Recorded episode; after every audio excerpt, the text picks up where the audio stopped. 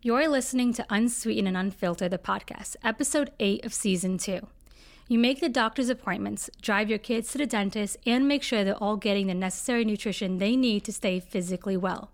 But when it comes to mental health, how do parents make sure their children are doing okay? In today's episode, we sit down with a mother and daughter who open up about their journey to mental wellness.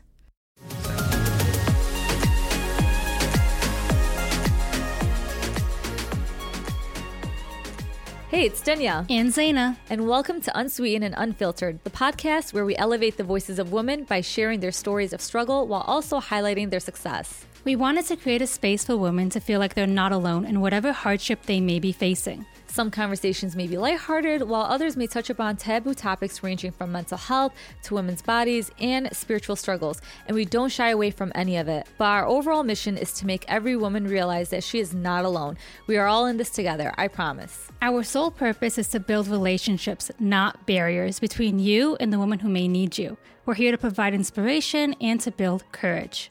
Tune in every Wednesday where we'll feature an insightful guest who will help us reach these goals. We laugh, we ugly cry, and we'll probably laugh some more. So plug in your headphones, grab your favorite cup of coffee or shay, and get ready to become a part of this unbreakable sisterhood.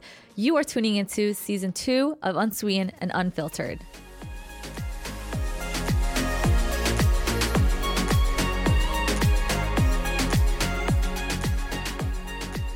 So I don't know how many days I've been quarantined, and that's something that we're going to talk about because somebody mentioned like people shouldn't use the word quarantine unless you actually have, have coronavirus because yeah. you're scaring people away. You're supposed to say social distancing, but well, I lost track of how many days we've been at home, and reason being is like last time it was like I think it was Friday, but I thought it was Saturday, and I was like, what the oh, heck? Oh, everyone's messing up their days. It's very tough for me. I'm not staying at home and I kind of wish I was. I kind of wish I had that downtime, but I'm out working still and it's it's been a tough week. Yeah. It's been a long like I couldn't believe that it's only been a week since we last met.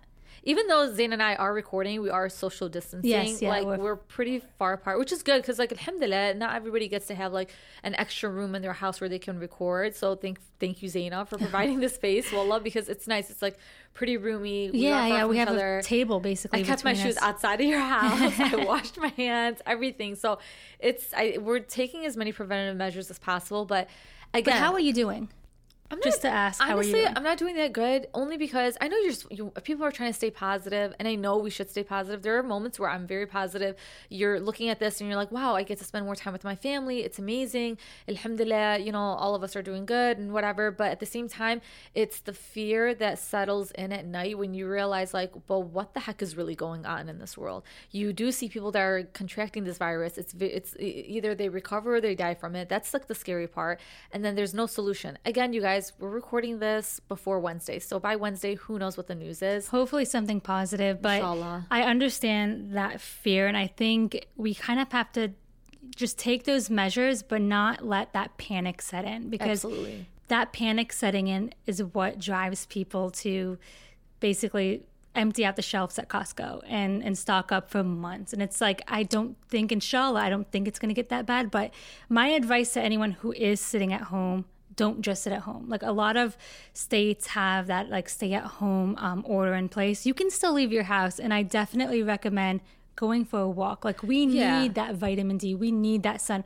We need to see something other than the four walls of our house. Yeah, like Zaina's is saying, "Oh, go out with your friends," but no, no go for a walk. Have some fresh air. Go for a. I a, opened the windows the of my house today, and I almost never do that because I wanted the sun to come in. I needed that because you need to experience things other than inside of your home. And and what i also find very ironic is that a lot of us have wished for time off right? Like we wish for just like time to chill at home. Now you have it you guys. So take advantage. Um the other day i went to home depot to pick up something for my husband and the lines were so long and i was talking to the uh the checkout guy and he's like yeah a lot of people are working on like home repairs things oh, that they've nice. wanted to do for so long so take advantage of this time oh, definitely that's really nice yeah. that's such a good idea honestly you want that i'm gonna be working on home no, repairs but like but... there's if there's any other project that you have your your heart set on you just never had the time to do it now you do. Also, last Ramadan, I really struggled because I felt like there was a huge disconnect between me, myself, my faith, and whatnot. I feel like every Ramadan was always successful.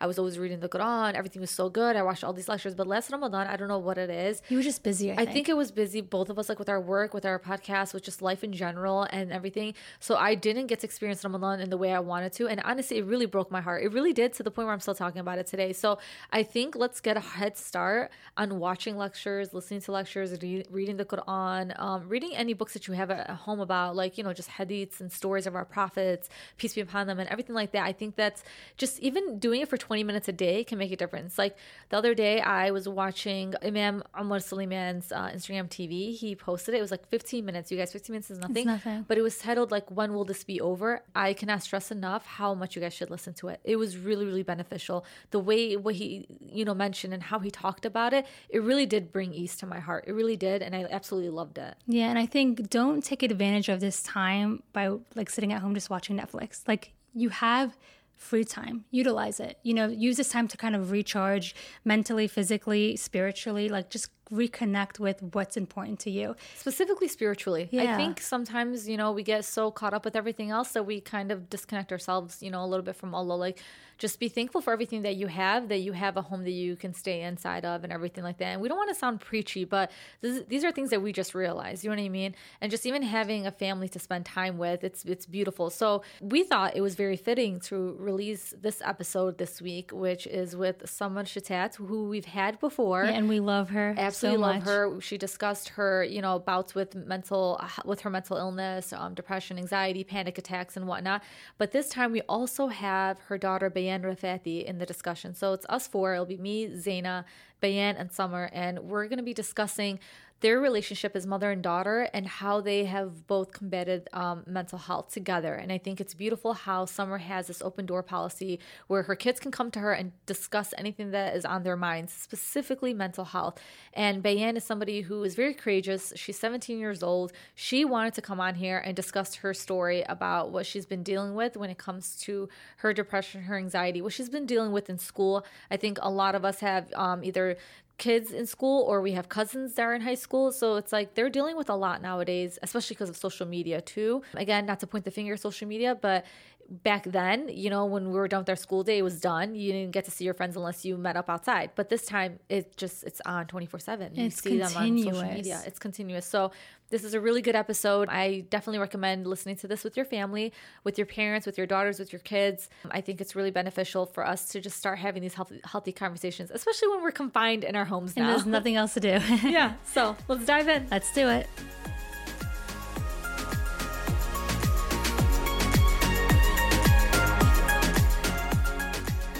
We have our first mother daughter duo on the podcast today. Thank you guys so much for joining us. As many of you guys remember, we had Summer on the episode back in season one. I think it was like episode five. And today we have her daughter Bayan with us today. So um, why don't you guys just go ahead and introduce yourselves? Um, some if you want to go first. I'm Summer. You guys all know me from the episode that Zaina just said, and I'm back. Better than ever. We're Better definitely going to get an update from you, Summer, and Bayan, who is the daughter of Summer Shatat. If you want to introduce yourself. Well, my name is Bayan Rafati, and I'm Summer's daughter, obviously. Um, I'm 17 years old, and I'm a senior in high school. I want to honestly thank you, Bayan, for doing this episode with us um, voluntarily because you felt like this was something important to talk about. And I think it's just interesting how everything came full circle. We had your mom a little over a year ago, and now we have her daughter, Bayan, to discuss like what you're struggling with when it comes to your mental health and just being even a teenager and dealing with this, which is not yeah, easy. That's so hard. Being, I remember being 17, and it was not an easy time for sure. I don't want to remember when I was 17 because life was hard. It really is as a high school student. Before we get into into all of that, I just want to see where you are, Summer, because I feel like obviously a lot could have happened within the last year that we have seen you. And I just want to, you know, just clue our guests in and where you are. Mental health wise, never been better. Alhamdulillah. Alhamdulillah. But now I'm kind of like going through a new kind of journey, which is, you know, my birthday's coming up, and the age that I'm going to turn is the same age that my mom was when she passed. So it's like so it's kind of like a slap in the face, uh, kind of like a reality check. You know, back at 16, I think, you know, your mom is, I guess, you know, old. or old enough, or you can say. But now that I am turning that age, I'm like, you know, it was like a reality check of like, my God, she really was young. And she had so much more to give and so much more life to fulfill. So it's kind of like uh, another journey that I have to kind of, you know, heal from and go through. But alhamdulillah, this time I have the tools and I'm aware of it. And I know that I can definitely conquer it. It's just, you know, it's going to be a, um, a sad journey because it's, it's reminiscing. Yeah, and like you said, you have the tools, you know what you're going through. So, inshallah, you'll be able to navigate it in the best and most healthiest way possible. I have no doubt. Yeah, and you know, it, yeah. and it's not not to be cocky. I have no doubt because this this time it's much different. It's going to be easier because again, I have the tools, I have the resources, I have everything that I didn't have when I was when I didn't understand the emotions and the roller coaster that I was on. Um, this one's not a roller coaster, and it's not what it was before. This one is more so of just, my God, she was young. It's a realization for you. I think it's a realization for all of us because we do see our parents like, oh, they're older and stuff like yeah. that. But then when you really look at their age, and now you're turning the age of your mom when she passed away, Allah you look like um, it's kind of sad. It's so sad because you see that wow, she had so much more to live for, so much more life, so much more to just experience, and then you realize her life was cut short. And it's so sad to to just even realize that. So this is like another part of your healing journey to have to kind of go through. But alhamdulillah you have a loving and supporting family. And you're just you by yourself. You're so so strong. You really are summer. Thank you. And i i, I love how you are navigating this. And i and i really want to just sit here and appreciate the fact that you're doing this again where you are talking about your mental health and and your journey in your mental health and where you are. And i think that's super important but now you have your own kids that are becoming of age and you have a teenage daughter. You also have a son. How old is your son? He just turned 13. Oh, mashallah. 13, mashallah. So you, oh my God, you have two teenagers under one roof. I feel bad for you because I, oh my God, my parents had like three teenagers all at once. Like it's just like, it's the worst. It's a so lot. Yeah. It's, it's definitely a lot. So how about like can we talk about again once again when did you decide to open up to your kids about what you're going through because when this was happening to you, this was years ago and it was they were much younger. So how do you open up to younger kids about something that you were kind of still like going through yourself? I think it was Bayan and Anwar were talking amongst themselves or kind of whispering of, you know, here we go again with her episode or what's wrong with mom or something. I think that's where I kind of just I said either they're going to think their mom is crazy or and because they don't understand what's happening or I'm a miserable person or is it them that's causing this for, you know this stress? I think that's when I finally you know sat down and actually wasn't even sitting down. The rooms are like literally this way. One standing outside of his room and she was on her bed in her room. And I just had tears coming down. I just explained you know the whole scenario. Um, I told them how uh, my mom passed and all these emotions that are coming through and which I don't understand them. And that if I am causing you any pain and if you feel like it's you, it's not you. And they just both broke down in tears. They both broke down in tears. And my son Anwar, he just starts bawling his eyes out. And he goes, I'm so sorry, mom, I never knew.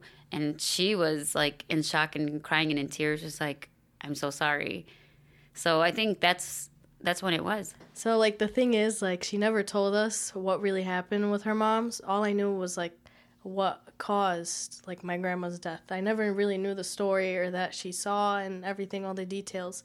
And I like the thing is I didn't want to ask her about it because I knew like if I asked her about it, she wouldn't want to talk about it. So the fact that like she came to us and like she told us everything, it was just like, whoa, this happened. And I remember I kept thinking about it every day. Like the fact that somebody had to see that and I was like, my own mom saw that I think it's so brave of you to just be open with your kids. Like they know something is going on. They see the tears. They see everything. They're there experiencing it as well. Just to be open and honest with them about what you're going through, I think is a step in the right direction. Did you have any like follow up questions for your mom, Bayan, like to really understand this? Because obviously this is like the first time mm-hmm. Summer's opening up to you about what she went through, and it's like that moment you realize like this is why my mom has her days and why yeah. she goes through this stuff and why she reacts the way she reacts because mm-hmm. like well when she explained it to us she put it down like details and everything. So I didn't really want to ask more questions because she was already breaking down. My brother's breaking down, and I'm breaking down. So I was like, I don't want to make it worse. Yeah. And this was like years ago, and like I don't really have questions about it anymore because, like I said, like she did explain it really well. But there are times where like when I'm going through what I'm going through, and like I know my parents are going through something, and sometimes I will feel like, well, if my parents know that I'm going through this, why are they so hard on me? But then I also have to think about it. I'm just like wait, they're going through their own thing. So maybe we're just like fighting fire with fire back and forth.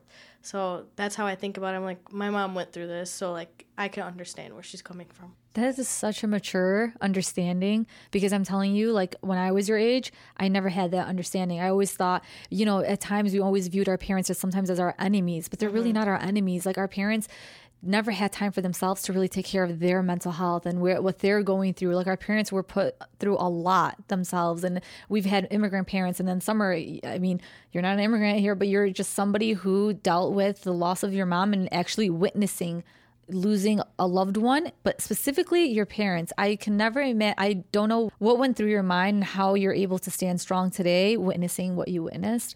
But I think it's very mature of you, Bayan, to be able to be understanding of your parents and what they're going through and understanding, like, you know what, sometimes let's just cool it down and I'm not going to expect my parents to not yell at me all the time, you know? But some, when I did tell them, um, you would think that I would walk away with relief. I actually felt really guilty and very selfish when I did tell them. Why? I felt like I kind of put bricks on their shoulders of they have to carry this now of this is what's this is what my mom's going through so now it's like she just said it well i don't want to go talk to her about this because maybe she's having those days or something like that. So i kind of almost created a wall of if you see me like this don't bother me. I didn't want them to misunderstand that. So i felt guilty when i walked away. You know like did i do the right thing? Did i more so tell them this so they wouldn't think i was crazy or did i tell them to help them, but more so it was helping me. You know, do you know I, what I mean? I, I know what you're saying, but I, I see it the other way. I think you actually help them because, like you said, they're thinking like, oh, maybe mom just doesn't like me today. Maybe I did something to upset mom. They don't. Exactly. They're kids. They don't know. And I think just explaining to them like, hey, like this is why I'm feeling this way, so they're they're not putting that burden on themselves. They know why. That's a great point, yeah. Because yeah, I think some you're always going to be really hard on yourself, Summer, and just naturally as a parent, I think parents are always hard on themselves because mm-hmm. it's like mm-hmm. here you are putting put in this position to raise this human being and to the best of your ability, and you always are always going to question and doubt yourself in raising them. But I think it's beautiful that you kind of now broke this barrier in in that process, in that conversation, that barrier, that wall between you and your kids has been just closed. You dissolved it completely. So you almost created this open door policy because you know, oftentimes we don't have these honest conversations with our parents. You don't know what your parents are going through. My dad has been working for decades. Never has he once ever come home and said, I've had a hard day at work or anything like that. And we've never even asked him. We just assume our parents are these super beings that nothing can phase them. They can handle everything. But then when they yell at us or something like that, they're just mean and they're not understanding where I'm coming from. But really, we don't also understand where our parents are coming from. So I just love that now you guys have this open door policy where you guys can talk to one another about this. So I want to talk about you and your husband, Summer, because sometimes it's hard to be in a marriage where you have to kind of be on the same page in raising kids. Like, how did you and your husband get to that point where you're able to be on the same page? Because I think it's very healthy. My, my parents raised us that way, where my dad was always like, we have to be on the same page. You can't be like the nice parent, I'm the bad parent, and vice versa, because it's just, it causes confusion amongst kids we too. that. Yeah. Let's talk about that. we tried that, the whole, you know, good cop, bad cop. Yeah, and exactly. Of course, I was like, I'll be the bad cop since you always want to be the good cop cop. But that kind of definitely made me the bad cop for real. However, we just, with important things, we couldn't play that role because it, we had to be on the same page. Um, and there was an incident with uh, Bayan. Let's talk about there was an incident with Bayan, and actually, that's where I was like, okay, wait. And before that incident, I would always tell my husband, before we even had kids, I would always tell Ehab, like, I don't want my kids to grow up in a household where they feel they cannot talk to their parents, where they are, are not comfortable enough to come and talk to us or ask questions, whether they were appropriate or inappropriate, because again, we are teaching them. And I would rather teach them than the outside world to teach them, because outside will teach them wrong things. Their values are not going to align with yours. Exactly. Everybody has different values within their households. Yeah. Exactly we noticed Bayan. I think it was third or fourth grade. oh wow! Grade. Was third it third grade? grade? Yeah. It was third grade, and um, we noticed Bayan was just she just wasn't Bayan. You know, she, you know, you're talking about a girl who was like the Hannah Montana, you know, fan putting on shows and stuff, and now Bayan is just like completely a deer in headlights. And I'm like, what is going on with this child? And my husband, after a while, when he heard her crying and stuff, he's like, babe, go talk to her. I think she has a crush on somebody. I'm like, what? No. yeah, not my third grader. What is she? Nine, ten years old at that age? No, younger, I think. Younger. No, yeah, I was younger. younger. I skipped a grade. Oh wow, mashallah. Yeah. Okay. So um, that's when I told him. I said, "Listen, you need to go and talk to her because you know." All of my life, it was like I can go talk to my mom or something, but you can't dare to say anything about a boy in front of your dad. Yeah, okay. So I said, babe, you should be the one to go and talk to her and explain to her that, you know, if it is a crush, that it's okay to have a crush, you just don't act on it. And sure enough, we go upstairs and Ehab sits down and he explains to her his situation, how he had a crush on a girl, and you know, basically trying to get her get get it out of her get her. it out of her. And then she's like, I'm doing haram. God's not gonna, Allah's not gonna forgive me. And she starts bursting into tears, and I'm like, um, man, what are you, what are you talking about? And uh, I have a crush on this. She's like, there's this boy. And I just couldn't help myself, but I just busted out laughing. And, but at the same time, it was like, it was a cry laugh, you know, of like crying, like, oh my God, look what we did to our child. And a laugh of like, thank God, you know. That's what she means by haram. yeah. Because when your kid is telling you, I did haram things. In third grade, I've already had like 50 scenarios in my head about how I'm going to go to that school to deal with and deal with them. And then, um, chime in on this one. I still remember that day, to be honest. But I remember that day they came in, they're like, don't ever be afraid to come and talk to us. And that, literally, wallah, ever since that day, whenever I had something that was bothering me, I'd always remember, don't be afraid to come and talk to us. Wow. And that's like how I, I use that in the past year and a half. That's see, yeah. that's what I'm saying. Just that little step of just having both parents present to talk about why, and not even that, but noticing that there was something off with Bayan. Yes, yeah. yeah oh, yeah, one thousand, a hundred percent on that one. But see, even with Ehab, it also made him feel good as a father. It made him feel like he just accomplished something. He just got it out of his daughter, not his son. You know, not another male, but his daughter, who you know, a lot of fathers aren't actually involved with you know the talks with their daughters let's be real. So for him to actually sit and get it out of her, it didn't take like, babe, you go sit, stay down here. Let me try to figure out what's going on with her. It was like, no, you take the lead on this. Let her feel comfortable to speaking to you about things, and I will be right there behind you as your backup. That's it. You know, of just watching the whole thing unfold. So he felt great as a parent. He felt good that his daughter was able to tell him that. So that also encouraged him to do it more. You know, that was the difference versus him like, what's going on? Shumal Bennett, what? Da, da, da. You know, the usual practical thing. And just to see her reaction, just to see how, what she was going through, the anxiety that we instilled in her because of hearing haram, non haram, and not understanding what exactly is haram and not haram, it was like a wake up call for her, but it was also a wake up call for us. And I said, look, babe, we have to be on the same page with this. These kids need to be able to come talk to us together no matter what if in fact you know and that's i've told this to Bayan i was like anytime you feel like there's something that you think that i'm going to hide from baba don't even think about doing it because there's nothing going to be hidden between myself and my husband. You know the same way that um, he's my best friend and i'm your best friend. We are a family together and we're all best friends and that's yeah, how I, I love that. I hope that when I have kids, inshallah, one day I will be that type of parent who's not going to instill fear in my kids. Because I feel like when you do that, when you're a police in your own house, you're creating that anxiety, that depression, you're building it up inside of them. Where something as simple as having a crush on a boy, which everyone's had, has given her that much anxiety over. I feel like you can't be police in your own home. So funny story because I went through the same thing and I told you summer and my sister's gonna listen to this, but she caused me so much anxiety when I was like, and I think I was your age Bayan. It was you know how in school back in the day you were able to pass out Valentine's Day cards. Yes, well, I had yeah. a crush on this boy named Gary. Don't ask me why I still remember his name, but actually I do remember why I remember his name because of my sister.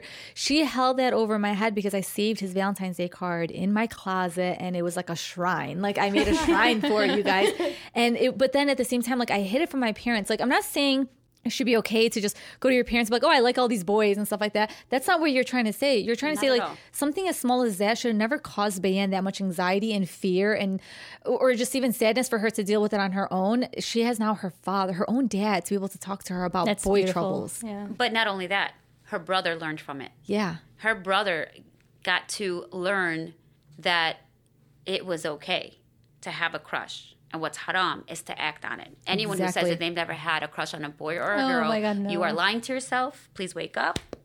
Everyone does. Let's be real here. So it's just, I think that going back to the fear, it's exactly what happened with me. You know, being in a household where the person that was in control of me was my uncle. You know, it wasn't even my dad, it was my uncle. All of my cousins were boys. I was a huge tomboy.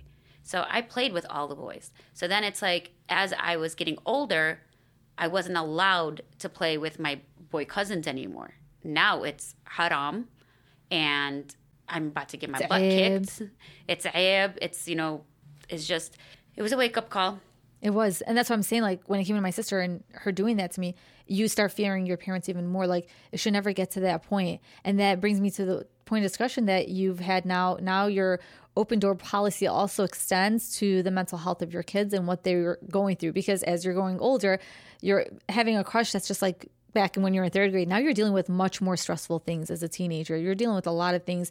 Not only that, but you're also becoming a woman. You're going through puberty. You're going through all this stuff. Your body changes, your mind changes, just even your surroundings, your environment changes imagine having to deal with all this on your own and then coming to a house where you still don't feel like you can open up to your parents about the things that you're going through. Imagine having to make your own decisions on certain things where the the guidance of your parents is just gold and they would be able to help you and help you navigate through things. Like we had to deal with a lot of things on our own in high school and that's it's scary. Yeah and unfortunately some adults don't even understand mental health and, and mental illness. For to place that burden on kids. Like yeah you have to deal with this on your own. I feel like that's putting even more pressure and giving them even more anxiety that they have to deal with. You know what i mean? So can we talk about how you decided to just sh- you shared your mental health problems with your kids. Now, how did you let that be like a two way street? What was that conversation like? I think them seeing the process, my process and my journey of you know going to my holistic, going to the acupuncture, and basically my healing for them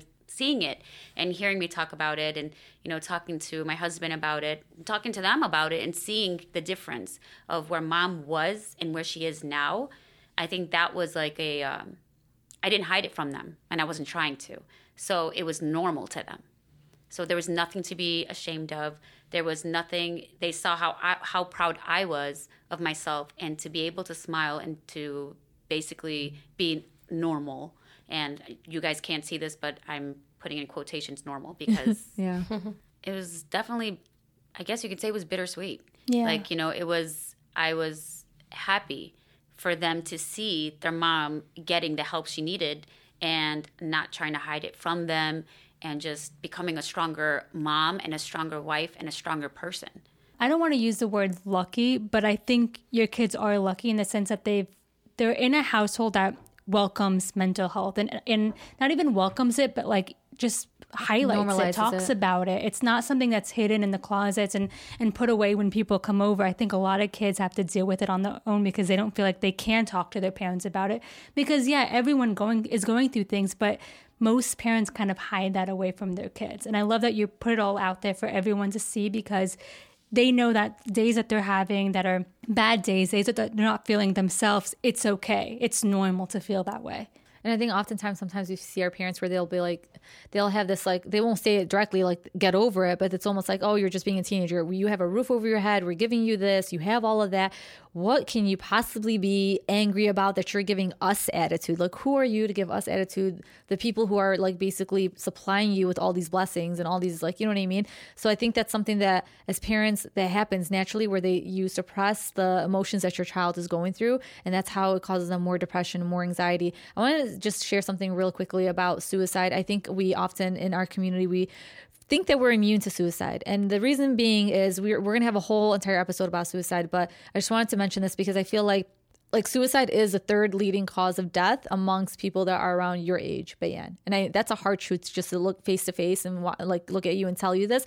But it's just even recently, one of my friends who's an educator, who's a teacher, she um, received a note from uh, one of her students, and it was anonymous for a while. But then it, he finally came forth, and it was him, and it was a suicidal note. And guess what? He was a Arabi. He was a Arabi boy, very young dealing with like I mean he it's I don't want to get into details, but I'm just trying to like let the people who are listening understand that suicide is happening amongst our own very own kids within our community. And it actually starts more so in the home and then goes off to the school and then from school back to the home. So it's a constant fight between my my two safe places that I'm supposed to be in, my home and my school. Exactly. And those are the one these are now becoming my enemy.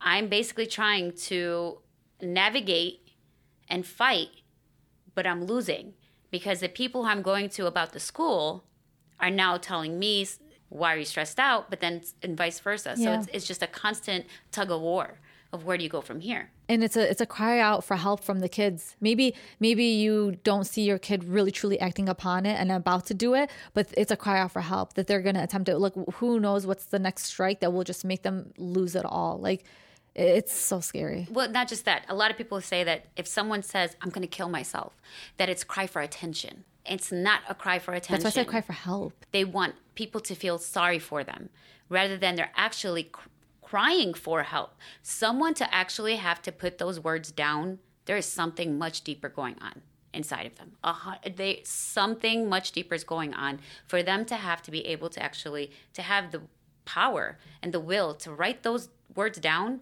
it's a huge red flag. It's a yeah, it is definitely, and it's because they feel like they have no other place or no other person to turn to. I mean, suicide is, should shouldn't be the first thing that you check off. Like, oh, I'm having a bad day. Let me, you know, let me end my life. There should be people in your life that you can turn to, that you can talk to about this. And I feel like a lot of kids don't have that, so they turn to drugs, they turn to self harm, they turn to suicide, and it's because they feel lonely in a world where they're they have their teachers, they have their friends, they have their parents, they have everyone surrounding them, but it's like they don't have the support, the actual support they need. Let's talk about your story, Bayan. Like, when did you realize that you, something was feeling off? You weren't feeling yourself? And we can talk about that and just how you know where you are now inshallah well like a year and a half ago is when things i feel like started to go downhill out of nowhere i'd get like these little episodes where i was just sad out of nowhere i didn't really know why and i'd think about i'm like why am i sad like I was raised good. I have good parents who are together and I'm a good student. It's just like I have no reason to be sad. So for a while I was left with that question of like what's going on? I know my parents have anxiety. I know my mom has bad anxiety. And I remember my mom saying before, don't put that word anxiety in your head or you're going to get anxiety, something like that. So I was like, I don't want to think about it. I don't want to get anxiety. Because I saw what my mom went through. There was a bad time where for like two months we were going to the hospital maybe every week every two weeks just for her. I remember i was sleeping and they woke me up at 5 a.m because she was crying. We had to go to the hospital and nothing was wrong with her. So i was like i, I, I like not coming out of a in a bad way but i was like i don't want to be like that. And i was like i have no reason to be sad. So I, like i said i was questioning why i was feeling this way. But as time went on those episodes started to get more common. I was getting sad every day. And on the weekends, I'd see that my quote friends were out doing this and that. Friends that I known for years, literally years, hanging out with people they've known maybe for a month. And I'm like, so I'm the last priority. I'm that person you call when nobody else is free. Not, instead of making it a group thing, I was that last call where people only called me when they needed something. And I was like, really like it would bother me and i was like i don't want it to bother me but it did it really did. As it should yeah, yeah, and you could ask my mom there was a time like you were standing down by the stairs i was at the top you and baba and i was crying crying because these people that i considered my best friends were leaving me out of things. So i would spend my weekends in my room close that door turn off the light crying. I just want to jump in on this where she was talking to, about that that day, yeah. her dad was telling her, Baba, they're just jealous of you. And I looked at him and I said, Stop telling her that. And that's the thing is parents need to stop telling their kids that these people that are not accepting, you know, your child are just jealous is not a, is not right. You know, there's a different way of speaking, you know, telling your kids. And again, if I tell my daughter that, "Oh, mama, they're just jealous of you." You know, that didn't answer her question of why she feels she's she's rejected and why she feels she's not accepted in the in the, in the same group that she sees on a daily basis. Why she wasn't invited. There, it's not jealousy though. It's not jealousy. You have to explain to your kids in a way like, "Mama, that's just not your clique." And that's okay. You have to find your own clique. That's not someone that, you know, has your best interest anymore. Exactly. And that's okay. But I know no matter what I say to her, she's still in pain. She's still hurt because it does hurt. But my husband continuously, they're just jealous of him. Like, boy, you better stop saying that. Yeah. But that is like you hear that often, like, oh, they're just jealous of you. They're just envious of you. But you you're so right. You hit it on the nail, Summer. Like that doesn't explain how she's feeling. And then she's gonna question, why are they jealous of me? We're all friends. Yeah. What what yeah. what do I have that they don't have? What is it? You're adding more questions to her already list of yeah, questions. Anxiety. Point, it's more anxiety on her it and is. more depression. Like, of course you're gonna say that because you're my parents. And when I'd hear like that word jealous, that like I would start overthinking. So then the overthinking would start coming in. And like one at a time, these things would start stacking and stacking up. It would bother me a lot. At night when I was sleeping, quote, sleeping, they would come in the room to check if I was sleeping and I'd act like I was. But really, I was up to like 4 a.m. crying, thinking about my life, not knowing why I'm feeling like this. And I think that that whole friend thingy was like, I would say, like, triggered me because I was always that good friend. And it felt like every single person that came in my life just left. And I was like, they say like everything happens for a reason, which I do believe in, but I'm like, well, why do these people come in keep coming in, but they always leave. Nobody stays. At first, I wouldn't look behind it and I would never see the lesson it would teach me, but now that I'm going through what I'm going through, I finally see the lessons. But even till this day, it will still bother me. I'm going to be 100% honest. It still bothers me. The fact that I will like give my all to my friends. I will even when I was going through what I was going through, I put a mask on and I would make sure that my friends they would tell me what was wrong with them and there are still times where I won't go to sleep until I make sure that friend is okay. And I will talk to them, I will give them advice, and I've I'm going through it, but I won't show it to them that I'm going through it. But once it is me who needs that help, it's just I'm brushed off. And then that's when I started to, oh, I don't want to open up to people anymore, where they would betray my trust and stuff. And it was just, it started to get very irritating and I literally didn't want to open up to anybody anymore because I was like, I'm so good to them. But when it's me who needs help, it's just like, oh my God, you have this, you have that. You have two parents who are together. Your parents buy you everything. You have a roof over your head. You have a car, blah, blah, blah. Like you have good grades. There's nothing to be sad about.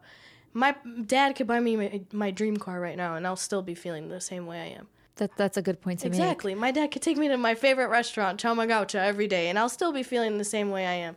That's the thing. It's not like the actual ob- objects, I guess, like or the materialistic items. Yeah. yeah. It's emotionally how I view everything. And again, like with the friend thingy, it hurts that you see these people every day at school. You've been friends with them for how long? And well, I felt like I was putting so much into all these friends and I was never getting it back. Like before, I never believed in what energy I receive is the energy I'm to give back. Now I'm like that. So now if I feel your vibe changing with me, I'm to change my vibe with you. Cuz back then I just kept getting that like brushed off thing and I would still keep going back and back. And I wouldn't get invited to anything, nothing. But I'd see these people the next day. "Oh, I miss you, Bayan. This and that." If you miss me, why didn't you invite me? And if you miss me, why don't you invite me in the future? So whenever I'd hear that like literally right after the weekend. I miss you. I miss you. What are you doing this weekend? Oh, I'm helping my mom at the store. Oh, I'm doing this. I'm going out with my cousins, like stuff like that. Because my mom would tell me, don't make yourself available right on when they finally try to invite you to something, which I try not to make myself available. But then I'd be like, oh, if I say this, like, am I a bad friend? Like, that's how I think of it. That's how my mentality was. I couldn't be mean to people even if I wanted to, or I couldn't treat people the way they treated me. And that's the thing that sucked and what I would start overthinking about because then I'd be like, oh, I'm a bad friend. Everybody hates me. If they're not inviting me to these things, what am I doing wrong? Why do they want me there? Yeah, exactly. I was like, if they're not inviting me, what is the problem here? What's wrong with me? What did I do to them? Because all I've done is be there for them. So it did start to bother me a lot. Like I said, I think that was one of the things that triggered me the most as an adult, somebody that has been out of high school 10 plus years, I can easily sit here and tell you, forget yeah. them, move on. But that's me as an adult who has went through all this stuff, went through what you went through. And now when I look back, I see how insignificant it is. But this is somebody who's going through it right now as a 17 year old. This is hard for you to go to an environment where you have to face people who are quote unquote supposedly your friends, but they're not treating you like yeah. a friend. So you're facing these people day in and day out for five days out of the week for how many x hours a day and you have to feel like this fakeness around them it's it's hard as a teenager to go through this because yeah. i think as parents it'll be easy to say oh forget them they're not your friends find new friends and How it did, stresses you out. It does. It stresses you yeah, out. and it's not that easy. That's it's not. Thing. That's what I was trying to explain. It's not easy. You're going through it right now as a teenager. It's going to take you years for you to understand and for you to gain that. You're slowly gaining that control, but just that power of understanding. Basically, like, you feel. I don't want to speak on her behalf, but I'll speak on my behalf. It's really hard when you feel like you know you are giving your all to these people who you think that love you and that you truly do love them. You genuinely love them back, and you want to give them that friendship you know that you will invest and i'm the type of person if i'm going to be your friend i'm investing my friendship you know and it's going it's going to be genuine it's going to be hardcore if i don't want to deal with you if i don't want you to be my friend i'm just going to keep it cordial but i'm going to tr- i'm going to actually try and invest my time and my love to build this relationship it's not your clique try again you, and you, even yeah. though you keep saying that to yourself it still hurts because you're like i've just invested my time and my love on this relationship that I had a completely different, you know, outlook on and you just explained to me who I am to you. And that's okay. I'm and, and I literally I'm not mad at you. I'm not mad at you. I'm mad at myself. I think that's what it is. We take it out on ourselves because we're like, I'm better than this. How did I not see the red flags?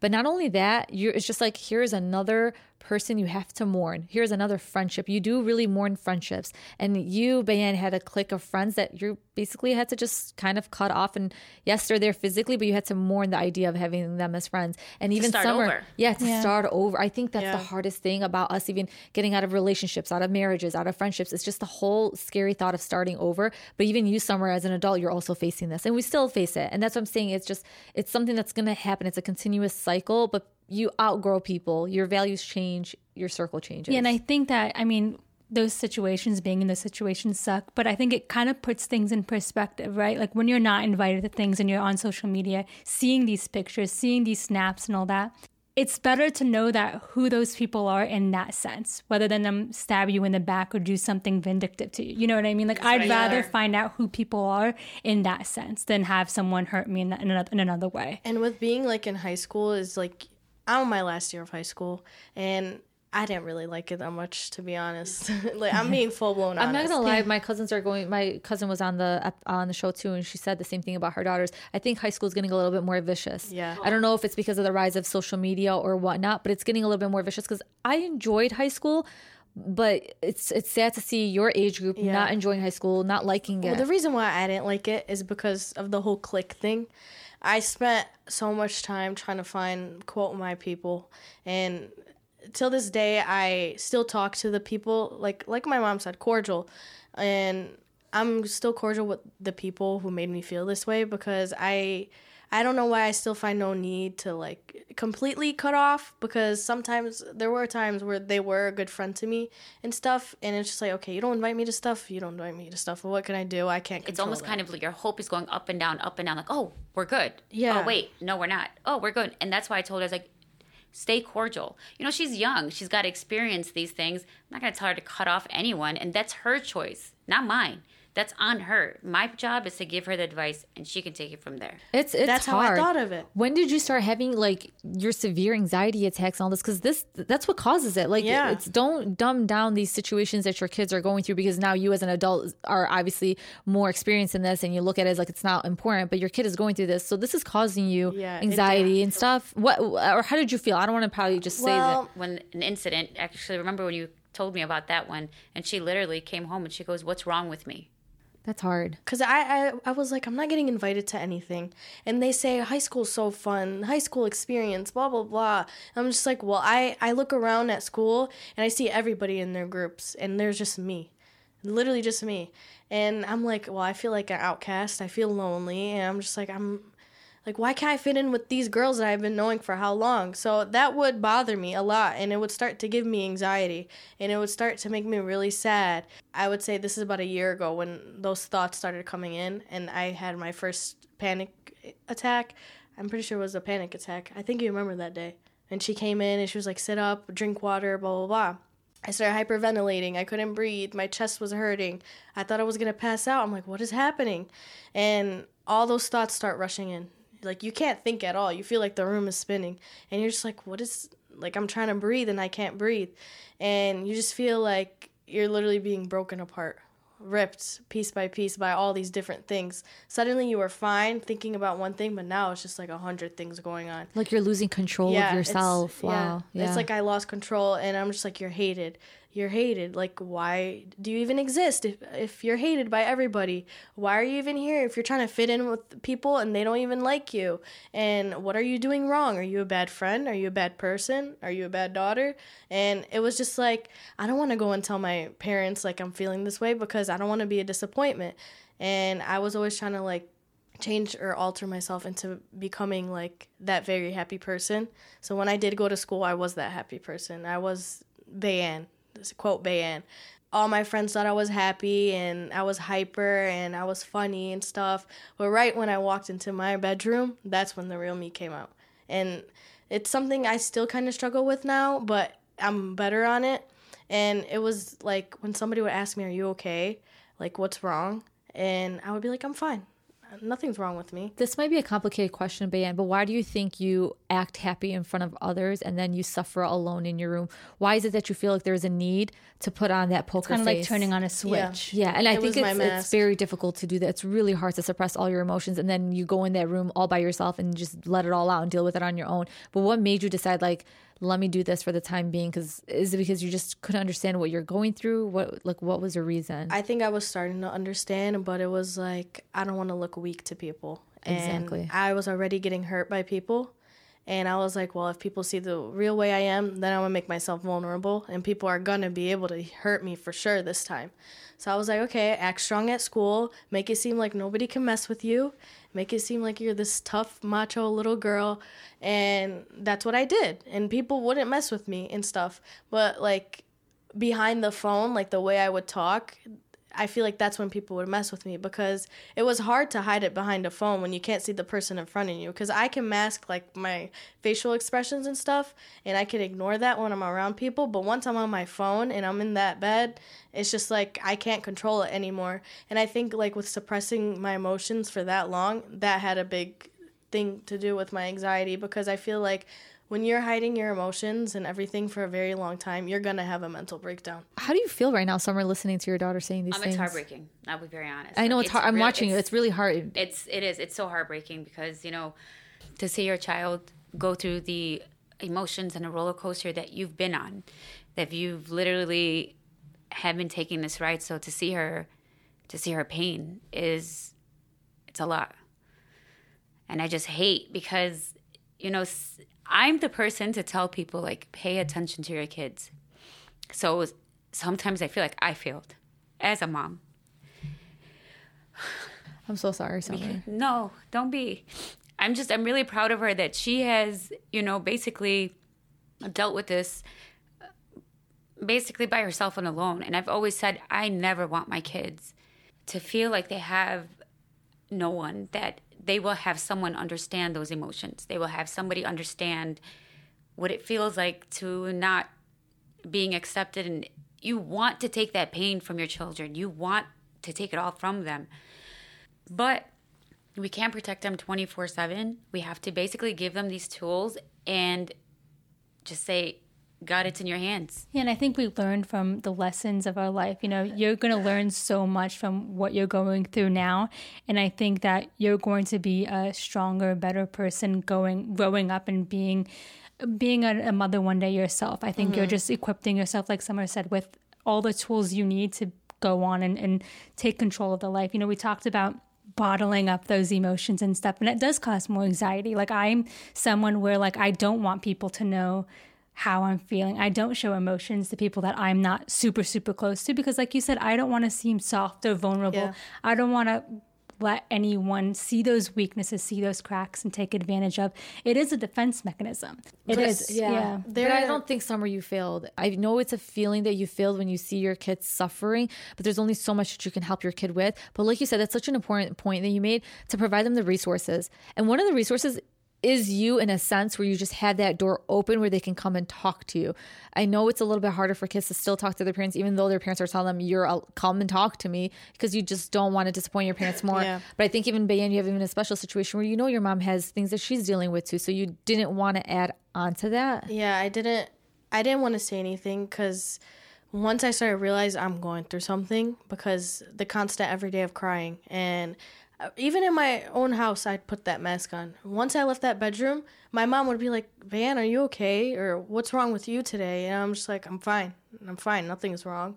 And it kind of hurt because I was like, I wanted to cry out to her and I wanted to open up to her, but I couldn't. And I was just like, I don't, I can't do it. And every day I would think about it, like, tell her, go tell her. Like that little voice was like, go tell her. Like you're gonna keep feeling like this if you don't say anything.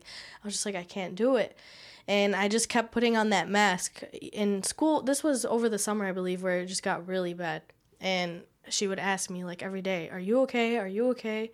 That mask was not coming off anytime soon, unless I was in my room, like I said. And as it progressively would get worse, and I'd get like anxiety attacks, and I'd overthink all the time. That constant thought of not wanting to exist because you're hated.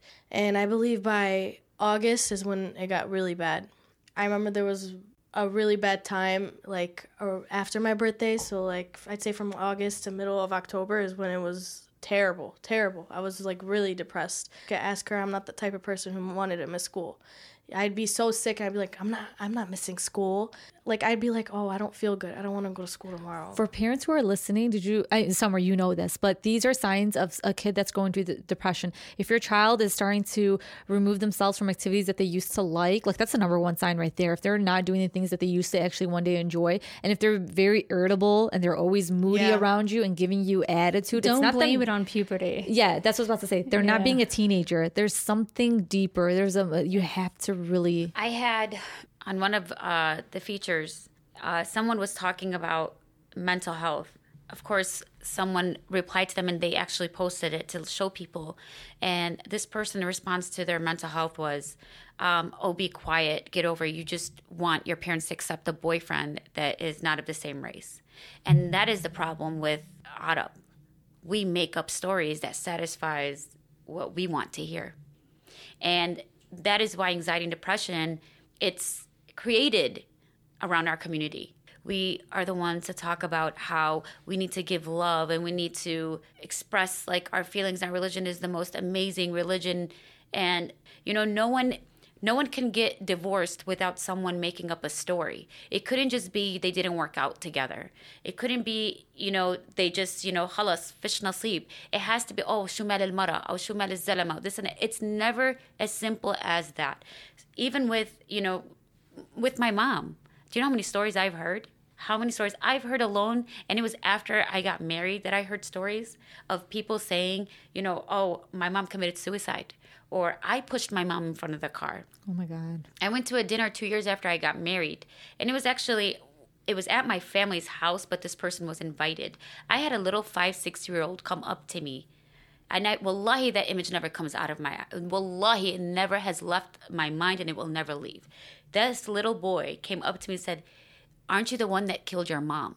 Oh my God. Where did this child learn this from?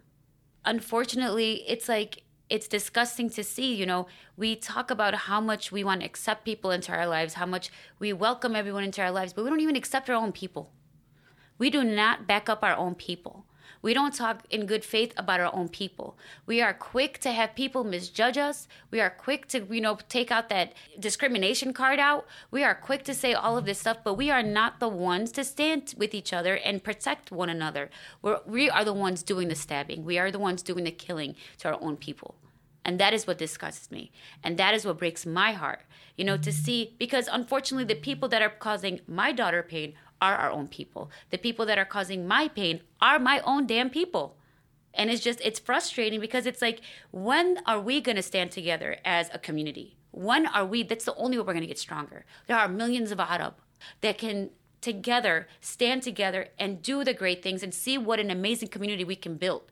But there's so much hate and so much competition against each other versus uniting this is why we have so many issues. It's not our faith, it's our culture. It, and it's, it's, our culture. it's not even our culture, it's just even a subsect of our culture because our culture is beautiful, it's rich, it's, it's so much tradition, so much good things. But then there's that subculture. It's, it's the made up culture. Yes, Man, made it's up. the Yeah. made up culture. It's not our culture. Because if you look Exactly. back where the culture actually lies and our religion lies, you'd be amazed and in love with it. But then the made up culture, that's where it divides our own people. And like you said, that's why there are so many issues. And that's why people tend to feel so alone. It's because they feel that competition. They feel like, okay, all eyes are on me. I have to be the best. I have to do the best. And I think that puts a lot of strain on us. Well, that's not the competition that you're only worried about. For example, one man opened up a store. And of course, you know, oh, Alf Mabruk, this and that, whatever, blah, blah, blah, right? So one of his friends goes and buys a whole plaza and puts stores all around him. Why? What was the purpose? So you dished out your own money, put yourself in a in a possible debt just to اقطع رزقة واحد تاني. you hear that happening so often. But that's that's what I'm saying is that's the problem. Rather than us actually, you know, you're instilling this anxiety in everyone else, the stress, the, you know, that man has has mouths to feed. He has a future to build, the same way you do. You have that much money to be able to ruin somebody else's life.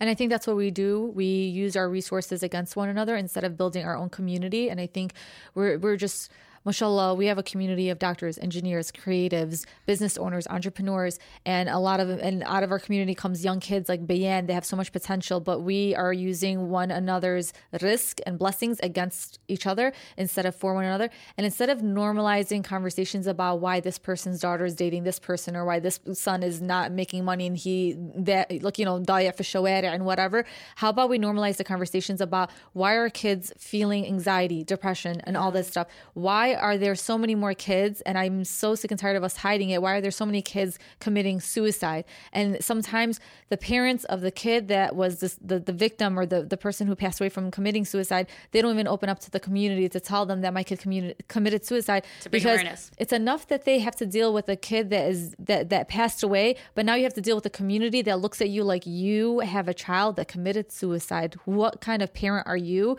What kind of how did you raise this person that they have no faith? And that's the thing, you cannot equate men- mental illness and the feeling of wanting to die with having no faith. Faith, And I exactly. talked Can't about that, do that. in the first my episode First about episode with mental us, health. yeah. Is they tell you, you know, get more into your deen, and I'm like, believe me, I want to, and I do. You know, it's especially it's especially coming from someone who prays five times a day. You know, who does fast, who does all these things. So it's like, okay, so am I doing something wrong? So that's even more anxiety. So you're trying to go back and forth, back and forth of, is my faith strong enough? You know, am I praying the right way? But I can't even stay focused on a rak'ah or, you know, a surah, let alone for me to even focus. So, and that's the that's the thing is people always say right away, you don't have enough deen. You don't have enough deen. Here's the thing. Deen is number 1, absolutely. But we need to get to the underlying cause of what the problem is. My daughter's issue is got nothing to do with deen. She comes from a home that has Deen. This is all her her What she's going experiences through. and what Yeah. she's going through. I can pray L'Isha that I've done this before. I can pray L'Isha and literally go to bed with tears, like just tears coming down my face. And this is just me being very open and very vulnerable. And sometimes you don't know where your sadness comes from. You Yeah. really don't. And it's, I think that's the saddest, I don't want to break down, but that's the saddest part about being sad is like you don't know where it comes from. So you can't say it's because this person lacks the deen, the faith, they don't pray enough, they don't talk to God enough and stuff like that. Do that. Yes, talk to God, do all that stuff. But sometimes even within our our own faith, it tells you to seek other help. Like, you know what I mean? I don't know if you can relate it to the whole like trust Allah but also tie your camel type of thing. This is the problem. that Just like you were saying, blaming the parents of a kid who commits suicide, the community should blame themselves. So, not creating a space where this kid feels welcome to share what he's going through. Instead, if he was to stand in front of the jam and say, Hey, I'm depressed, I'm going through this, this, and that, how do you think as a community you would react? How about don't list all the blessings that they have in their life and actually list resources that they can go and seek? Because I think the first thing that you look at somebody is like Bayan, you, you're, you're healthy, you come from an amazing household. Yes, you have both of your parents. Your parents are incredible and they give you everything that you want. Me listing all that stuff is actually reminding you more and more and making you question like, then, then why am I sad? sad? It makes you feel guilty. Difficulty. I want to you as a community, we should be able to answer the questions of these kids that are dealing with these mental health issues, and we should be able to list more resources and help lead them in the right direction. How did you and Summer? How did you and your husband basically kind of navigate this conversation with your child? Because this is the first time. I mean, yeah, you're dealing with it, but now this is your child dealing with these severe panic attacks and all that stuff. So, what happened with that conversation? She came to me. Okay. And do you want to go on this yeah. one? Yeah. well, like I said, with the whole mask thing, like after a while, it just started to get tiring. And I'd say around in May, I was diagnosed with PCOS, and um, my mom took me to a nutritionist because uh, a while back she took me to an endocrinologist, and for a couple years we were trying to figure out what was going on. I'd eat little things. I'd gain weight so fast. I'd break out like really bad. And it would tear down my confidence. I'd go to school every day with the same north face on. I'd cover up. That was another thing that would start to bother me. And this was at a younger age. When she took me to a nutritionist and everything yeah i was diagnosed with pcos okay. which is a whole, whole like hormonal syndrome and everything. And as like i think i was like 13 or 14 maybe like when i started thinking about that oh something's wrong with you, that's when that would portray to stuff in the future. And I would hide my PCOS. I wouldn't tell anybody about it. This is my first time actually like saying it. Wow. It started to bother me and when I went to that nutritionist, I was like, okay, I need to do something about this because I feel like it's portraying to the way well, I thought it was a big reason why to why I was sad because I had I had no confidence whatsoever. Even sometimes today I am struggling with confidence, but I'd say it is better.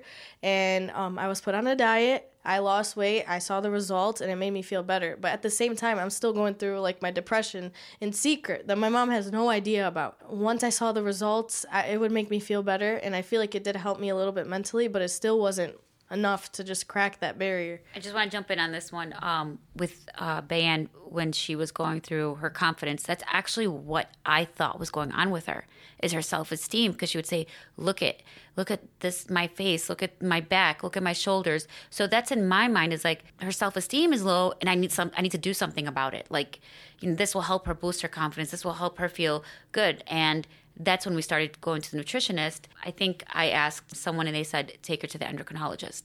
And that's when you guys found out you had PCOS. Thank you for bringing that up. And thank you yeah. for normalizing that conversation because there's a lot of girls that open up to us and women that tell us that they have PCOS. So it's far more common than you think it is. Oh, it is. And that's yeah. why I can't stress enough like, do not struggle in silence. I think sometimes I'm not trying to push people to open up about everything that they have or dealing with. No, it's not easy. It's, yeah. It's, it's crazy because when endocrinologist, I can't even say it. I know. I was like, I don't endocrinologist. you know, when she came to you know talk to us both, she right away started tearing.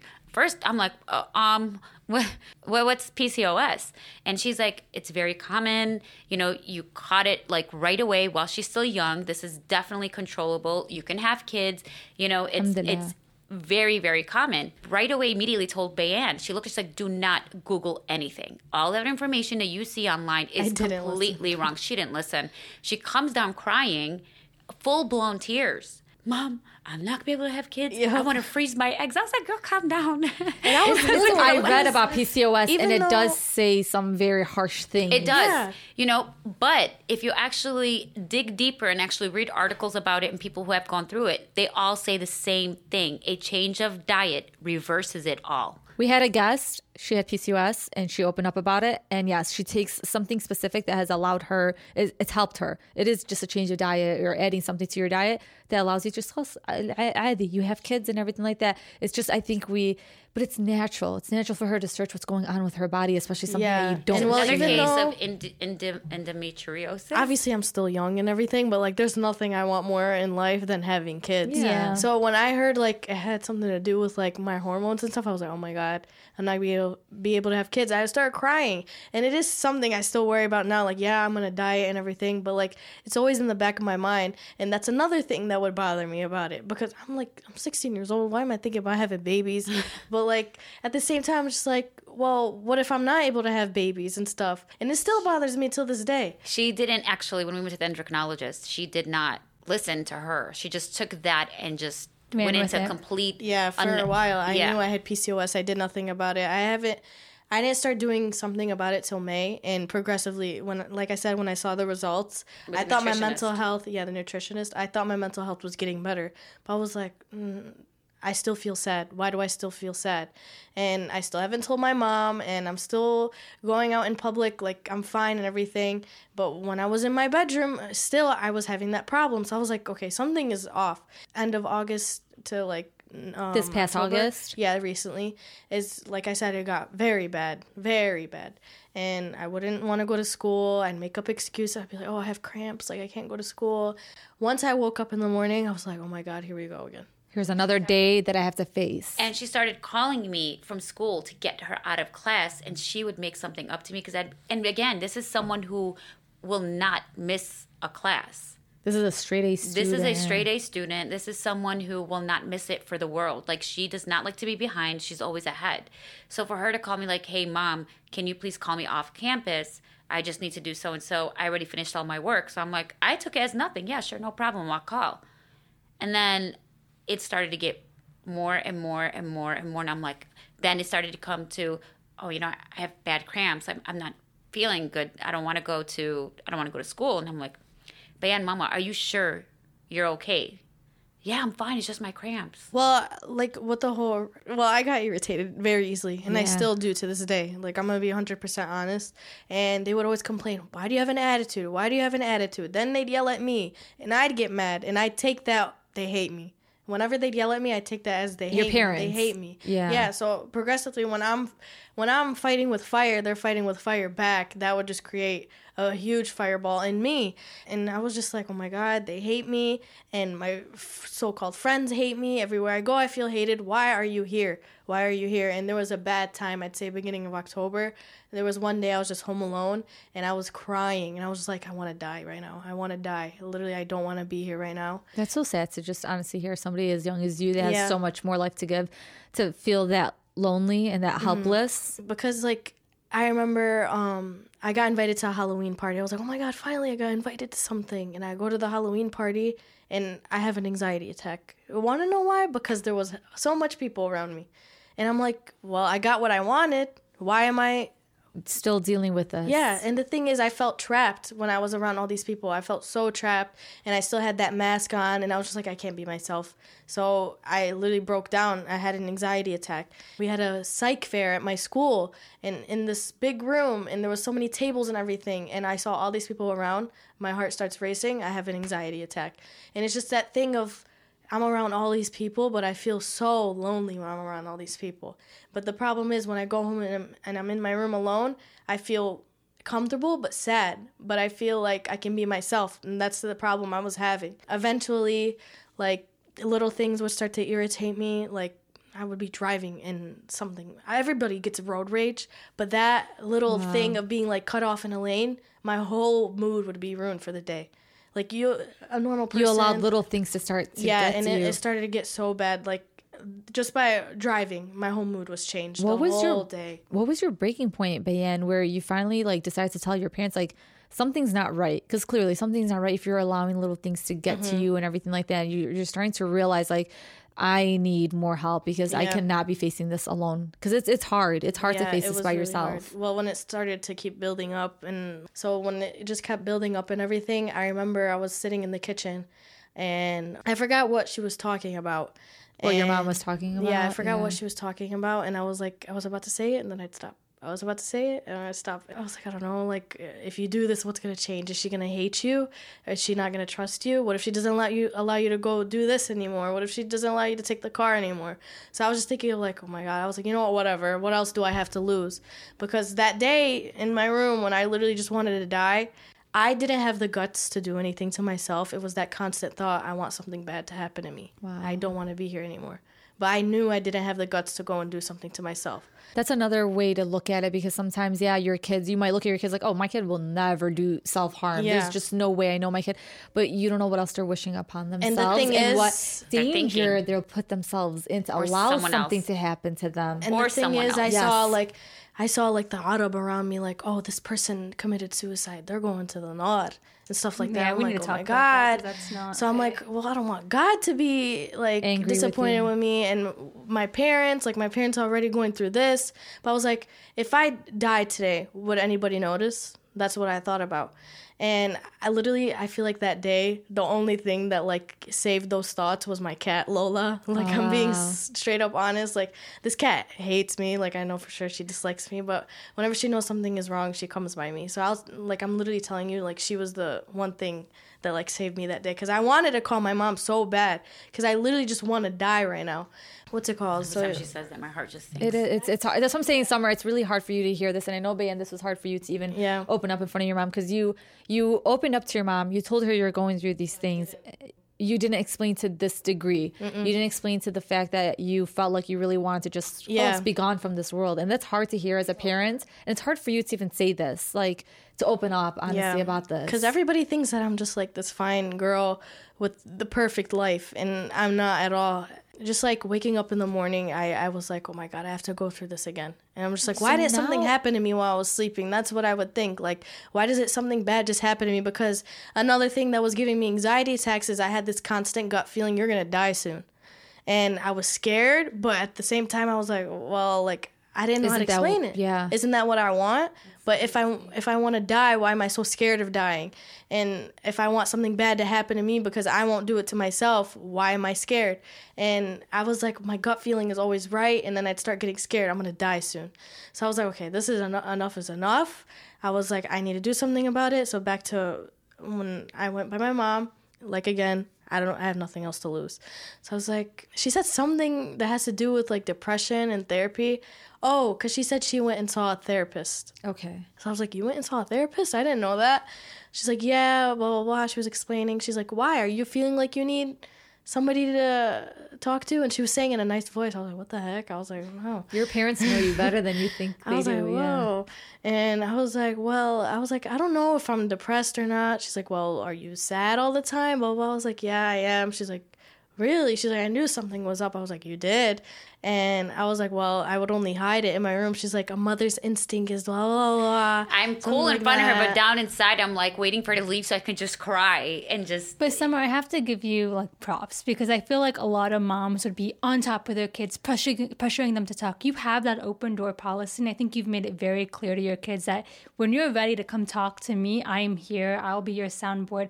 But I feel like a lot of parents pressure their kids. And that that's and that where pushes them away. That pushes them away and it makes them feel more stress. Like and I trapped. can't open more, up yes. to my mom. You can't be a helicopter mom. You feel more trapped, more suffocated when your parents are constantly yes. asking you what's wrong, what's wrong, because you're and not. That's her dad. Op- you're not ready to open up yet. You're not. When I'm ready, you, I'll come to you. You have. Yeah, my dad has that problem. My dad has that problem with asking me like, "What's wrong?" Blah blah blah, and then he'll keep asking me, and I'll be like, "I'm in a bad mood right now. Please don't talk to me. I'll come to you when I'm ready." Because exactly. the problem I have is if you keep asking me what's wrong while I'm already irritated, I'm gonna get more angry, and That's I'm gonna exactly take it out. And it causes the fight between her and her dad, and I have to kind of tell him like, "Babe, just chill."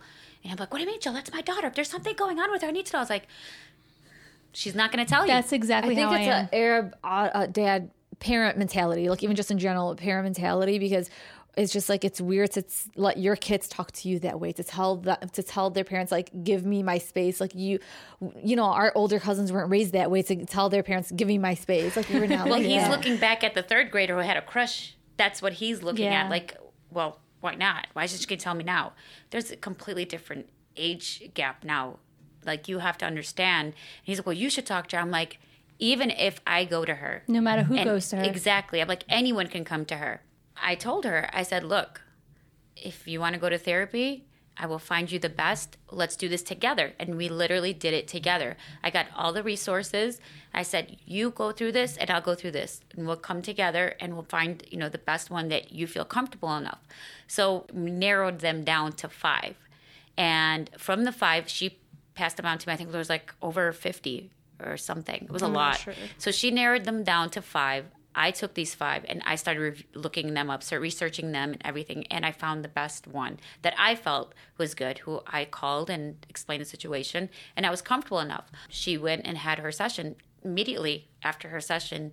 She calls me. She's like, "I love her," and I and she so felt much. so. I can hear it in her voice that she felt better and whatever it is that she was holding on inside. And I told her this I said, Mama, we will never ask you what you spoke about. That is your business and your ther- therapist. And that was a problem I was scared about because the way my dad See? is, is he likes to know everything everything. And that was on another little thing that would cause my anxiety is because my dad would constantly FaceTime me. He'd call me, text me when I was out. I'm like, does he not trust me? And, and that would bother me so he much. Was, he was a helicopter dad. Yeah. That was his. It was like his job. He's so, he is very protective. And it's not just his kids, it's also myself, his mom, his brothers. He's just, he needs to have control over the protection you know? Exactly. And I would tell him, like, you need to chill. You're just going to keep on pushing her and pushing her and pushing her away from you. You need to just relax. And I would tell her, Mama, it's got nothing to do with trust. You've done nothing wrong for us to not trust you. And she's like, Well, I literally leave the house and he calls me, like, because he needs to know you're safe. On our way here, he called and he said, Hey, just checking if you guys are okay. Text me as soon as you get inside the place. But the thing is, like, she could say whatever she wants to me, but my, the way my mind interpreted it was the way it interpreted it. Yeah, I think we've and, all gone through that because yeah. like, I've gone through it too. My mom will call me a hundred times while I'm out just to make sure I'm safe. But at 17, 18 years old, it's like, why really, can't Mom? she just yeah, yeah and really? he would ask like, like 101 questions yeah. and i'm like oh my god like we've all done that i want to go back to the therapist i think you made a great point Summer what's the point of seeing a therapist if your parents are going to know what you're speaking about with a it therapist? should be confidential so why are you adding a therapist if, if at the end of the day you're going to find out everything that your daughter's saying that might as well her just come to you guys no there's a reason why she's not coming to you guys so give her somebody yeah. that she can open up to can talk to this isn't a western mentality or no. anything like that it's it doesn't say anywhere it's haram for your child to seek therapy she's not seeking therapy over prayer. She's supplementing her prayer and her faith with therapy to help her out. And I love that you've raised her that way, Summer. And I honestly appreciate you. And I don't think you have enough credit for, for being the, the, the type of mom that you are. I'm not saying there's uh, moms are not as good as you or anything like that. I'm just no, saying I'm glad that you've extended yourself to that point where you've been so understanding towards Bayan. And Bayan, like, yeah. it's amazing that you are opening up and talking to a therapist because I think that's even it's not easy when your parents just say, "Oh, here's a therapist," and okay, yeah, yeah, I get to talk to a therapist. It's it's still hard for you. Yeah, well, it was hard because yeah. I per- before I purposely because of what she just said that she had the fear of having the session and then leaving and having to go through the anxiety of what do I tell my father. So I purposely made sure that it was her dad who took her filled out the paperwork, and stepped out of that office. Yeah. And the only reason why he went that day was to fill out the paperwork. That was it. I said, from then on, you are responsible of making your appointments. You are responsible for getting yourself there. You are going to be responsible of your own healing. Exactly. You are control of it. We are here to support you, and that's our job as parents. And that's why I wanted her dad to take her so she can feel that calmness of, oh my God, he didn't ask me anything because I'm sh- pretty sure the second she walked out of the office, she had the fear of he's going to ask me, he's going to ask me. Am I right? Yeah, because um, I remember when we were about to leave, I was like, "Mom, come on, like I'm gonna be late." And she's like, "Your dad is taking." I was like, "What do you mean he's taking me?" like, I was like, I was like, "No," I was like, "I'm not going if you don't take me." She's like, "That's the only way you're getting there." Blah blah. blah. I was like, "Oh my god!" Like then I start overthinking. Like, is he gonna stay there with me? Is he gonna ask me this, that, blah blah blah? And that's the thing. Like with overthinking is like you have no positive thoughts whatsoever. Like it's I, it's it's serious. Yeah, it's very true. I'm gonna put a little example. This is kind of irrelevant. I remember telling you about this about how how Ariana Grande is like my top role model. The thing is, like, I looked up to her and looked at what she went through too. And I put like what my mom went through and I kind of related it. And like when I was going through what I was going through, I was like, my mom, like, she saw something that nobody ever should have to see. And I was like, but she's still standing here today. And I was like, I've never really, like, I would think, like, I haven't been through anything. Like, I have no reason to be sad. I do want to make I do want to make something clear. It's awesome that, you know, someone who's going through depression or anxiety or any mental health issues, you know, shouldn't be comparing how traumatic theirs is or how severe you know their journey is you can look at someone as inspiration and say well they've been through so much. If they can do it i can do it. Yeah. That's you know? how i thought of inspiration it. and, and exactly. yes you can look them as an inspiration but you shouldn't look at it as like well i didn't go through these traumatic events. Why should i be feeling like this? You could be feeling a certain type of way. It has nothing to do with losing someone. It has nothing to do with you know being in a tragic event. It could simply be just as you internally of you feeling not good enough, being bullied, which I know we'll discuss later, but and that's why and I said I felt like I failed by, you know, and guilty by telling them is because she was going through these emotions and she was comparing her emotions to what I went through.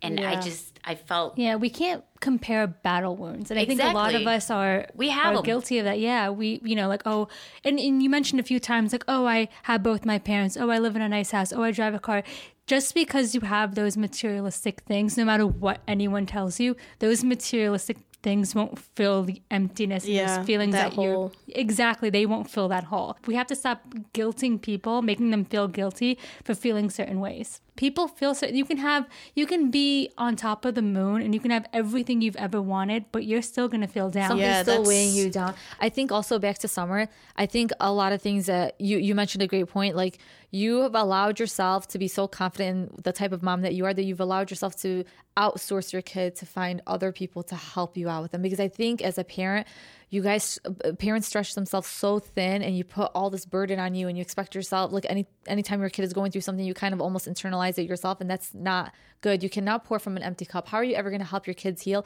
if you yourself feel like you are the reason why your kids are depressed or whatever? It's it's it's okay to outsource your kids and that sounds horrible but you know what i mean? Like allowing them to go seek help outside of the home like this therapist how much has it helped you baby i'm her support. Yeah. i'm just her support. She's in control of her healing and that's super important. There's nothing wrong with outsourcing. And I know that she was going to be on a better healing journey if we outsourced it versus her telling because there are things or feelings or whatever emotions that she's going through that she can she can't or doesn't feel comfortable to tell me or her father. Yeah. Well, it's not even that. Let's say like you were having trouble with math wouldn't you hire a tutor to help her? Exactly. It's the same oh thing. Oh You're having trouble with yes. your mental health. You're going to hire a professional who knows what they're doing to yeah. help you. Why wouldn't someone internalize the fact that she's not good at math? Not saying that you're not, but we can easily, yeah, flip that hair. But easily, when it comes to therapy, it's like, oh, no, no, no, no, we can't do that. Because that brings us to the stigma surrounding mental health in yeah. our community. Believe it or not, it's kind of I, I, believe everything happens for a reason.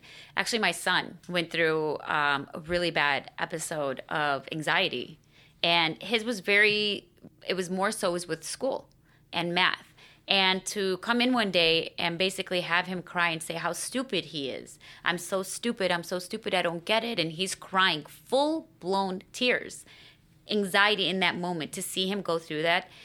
I cried because i was like my son feels like he's stupid. I'm like mama you're not stupid okay? It's just you need someone to teach you these things. And that's okay. There's nothing wrong with it when I put my son in uh, mathnasium for tutoring, to see my son come back just after three sessions, to feel so confident in his math, to feel amazing, to go to class, and to help other children with these math problems, for him to come home and, ex- and tell me, like, Mom, you know how this problem, da da da, whatever. Well, I helped, you know, Joshua with his, and I now I help the teacher. She tells me to help the kids. To see, I've just helped my son progress make him feel great about himself it's the same thing with everything. If your child is, having difficulty in a subject, um, there's nothing wrong with getting tutoring. Absolutely nothing wrong with it. I mean, I was great in school, but I didn't have the patience to sit with him and go through this. You know, you're talking about someone who is running a store, who's DJing, who's a wife, who's a mom, who's cooking, who's cleaning, who's doing all this stuff. And now you want me to sit for an hour or two to sit with you and explain it? I don't have the patience. I'm going to do what the best thing that I can do is hire a professional it's just super important. Summer just like you said do not brush these issues off. Like when your kids are coming to you or when they're struggling and maybe they're not coming directly and being direct about what's what they're dealing with but here you were you were able to see that Bayan was going through something herself. How are you like as a mom right now like looking at your daughter and how far she's come like how proud are you I'm are so you her proud and of what her. advice do you have for parents that are probably they don't know that they have a kid under under the roof that is dealing with issues such as anxiety depression or school and all that stuff? Listen look and listen. And when I say look, look for things that are out of the norm and listen to how your child is speaking about others, about themselves, or to you. You know, just just look and listen. Yeah, and I also want to point out normalize the conversation around mental health because that's exactly what you did. You were sitting in that kitchen one day talking about how you were going to therapy, and that's exactly what your daughter needed to hear in that moment. The fact that you normalize that conversation, that you're so open about what you're going through and how you're seeking help, you don't realize how that's helping your children. I have a question though. Like, what about if you had immigrant parents who don't know the first thing about mental health because there's a lot of trauma that they've endured and they've internalized and they've just call us like they see themselves like it's that's what I'm dealing with and it's not a big deal and that's it. Because our parents they put on this veil, not you know our immigrant parents of that generation that came from Palestine, that came from whatever country, and they were dealing with this. How do you open up to immigrant parents, people that were not born here, that don't understand what mental health is, that don't understand the issues your kids are going through?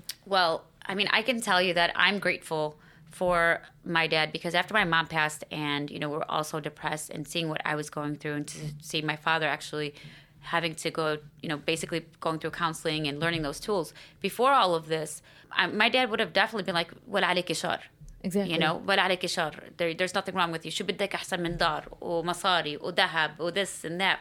أحلى education. But now, you know, when I told my my dad about Bayan, and again with her permission, he was like, "That's good."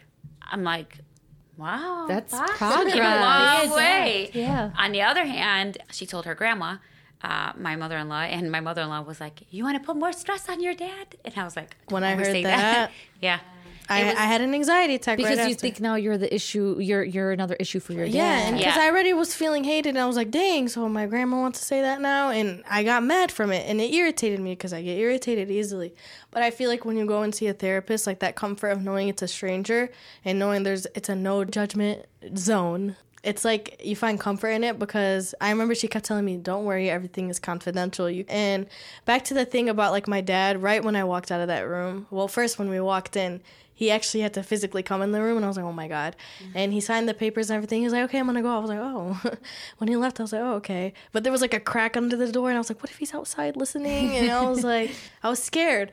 But the moment when I sat on that couch, and she already asked me like I don't even know how many questions, I started crying to her, and like I just saw her on Friday actually, and like the thing is, she remembers everything, and it's like just that attention that I need and it's like, well, the stranger's giving me attention. Like I don't you know. You feel important. It. You really yeah. do. And back to your grandmother, like Haram, she's a probably a very loving grandmother. Yeah, loves she you is. to death. Your, fam- your entire family, extended family. Understand. They just don't understand, they don't understand. But I love that you go to to your therapist, somebody that does understand. So it's like sometimes you can't force people onto your healing journey. Just deal with it on your own, and just like now you know what to talk about when it comes to your grandmother. You know what to talk about with her, and you, and you sometimes you it's it's. I know you want to open up to other people and allow them in, especially to your healing journey and you want them to be accepting of it. I think we always want the people that we love the most to be accepting of all the choices that we make.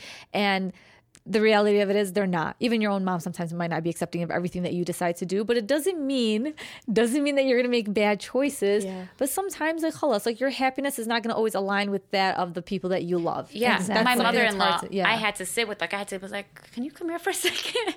and I was like, you know, I just sat her down and as and I explained to her, I said, look, I'm, you don't say that to someone that's going through, you know, what she's going through. You know, just be supportive. She's like, I didn't mean it like that. I was like, I know you didn't. We know. You know, she's a very loving person. She Yeah, I'm sure. Um, she just didn't know how to react. I think she was like, kind of like in shock, like, Bayan, why?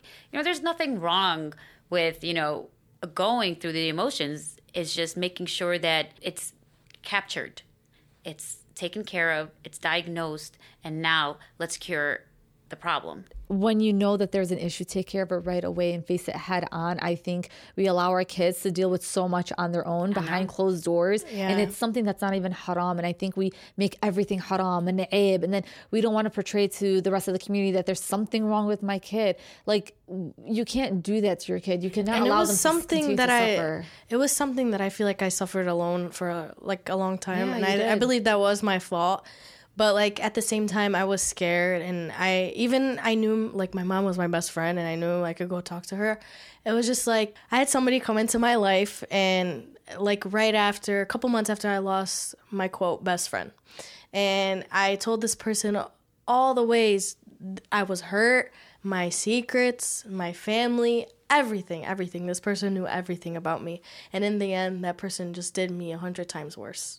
And you say the word fault, and I know it's easy for us to just slip those type of words out, but you can't find fault in yourself in something that you're you're dealing with for the first time. Yeah, I you think can't control a lot of, it too. I, there's a lot of times I look back on my teenage years. I'm like, man, it was my fault for talking to this person. It was my fault for befriending this girl. It was my fault for doing this, this, and that. Or sometimes I even put blame on other people. But it's just you have to realize you have to take things day by day and do not put fault or blame on yourself on something, a journey that you've just experiencing yeah, for the exactly. first time. And losing friends happens a lot. I had a friend for we were best friends for 10 years. But again quote unquote you you define best friends as something completely different in your teenage years. And then when you grow up a best friend is completely something else. And yeah. as you're growing you're going to start redefining things in your own way. And that's okay. And then you're going to lose some people along the way as well. Yeah. and that's also okay. And i'd say like therapy did help me a lot. Like even when even now people say to me, "Man, like you grew so much. Like the way you're handling this situation is so much better," or stuff That's like so that. True.